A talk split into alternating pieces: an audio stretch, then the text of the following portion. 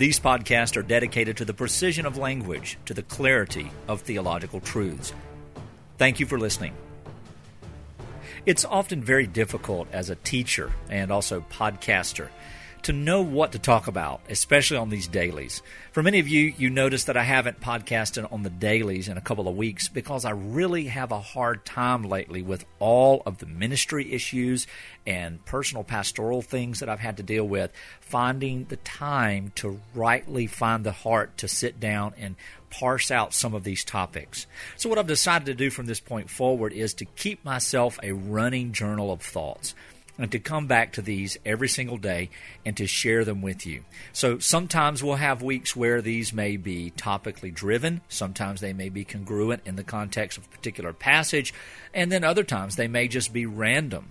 But overall, I pray that as you listen to these thoughts, that it would not be something to give me accolade for, but most of all that it would be an opportunity for you to find the joy and the peace and the comfort of the gospel of grace.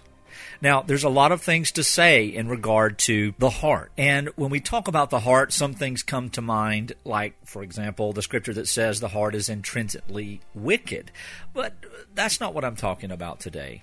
Today, I want to ask, how is your heart? How is your emotional state? How is your state of mind? Specifically, do you have joy? Now, see, in our culture, joy seems to be the opposite of sadness, the opposite of problems, the opposite of pain, the opposite of every bad option that we could think of. But really, you know, happiness and sad can go together, but sometimes joy and happiness don't always go together. For example, we see the command in Scripture that says, rejoice in all things. And again, I say rejoice. We see also that the Bible tells us to consider these trials an opportunity for joy. Joy is a command of Scripture. I've recently seen conflict on social media about the command to be joyful versus, you know, is someone truly joyful or not joyful? Friends, as Christians, we will have moments of joy and we will have moments where joy seems fleeting. But the real thing that we need to pay attention to is that joy is never fleeting. Though we cannot see it, though oftentimes it does not produce some type of emotion in our heart of happiness, joy is there. And joy is the command of God that we find satisfaction in the finished work of Jesus Christ and in His power and His providences and, most importantly, His promises. So that no matter how difficult, as Paul would tell the Thessalonians, if we mourn, let us weep with, as those who have what? Hope.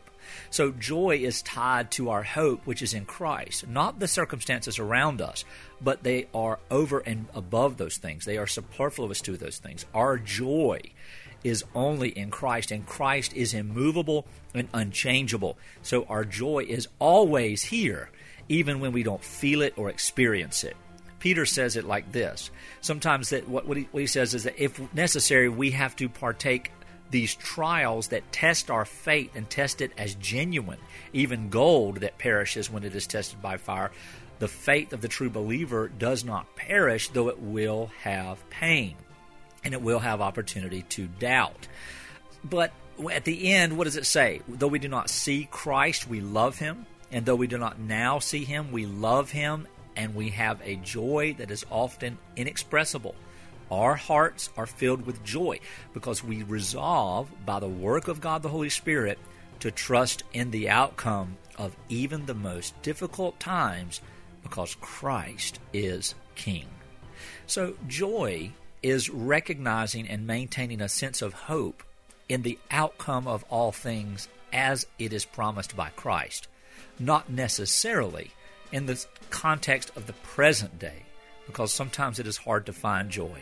But when the joy of the Lord of our, is our strength, and when Christ is our joy, it is never waning, it is never fading, and it is never far away.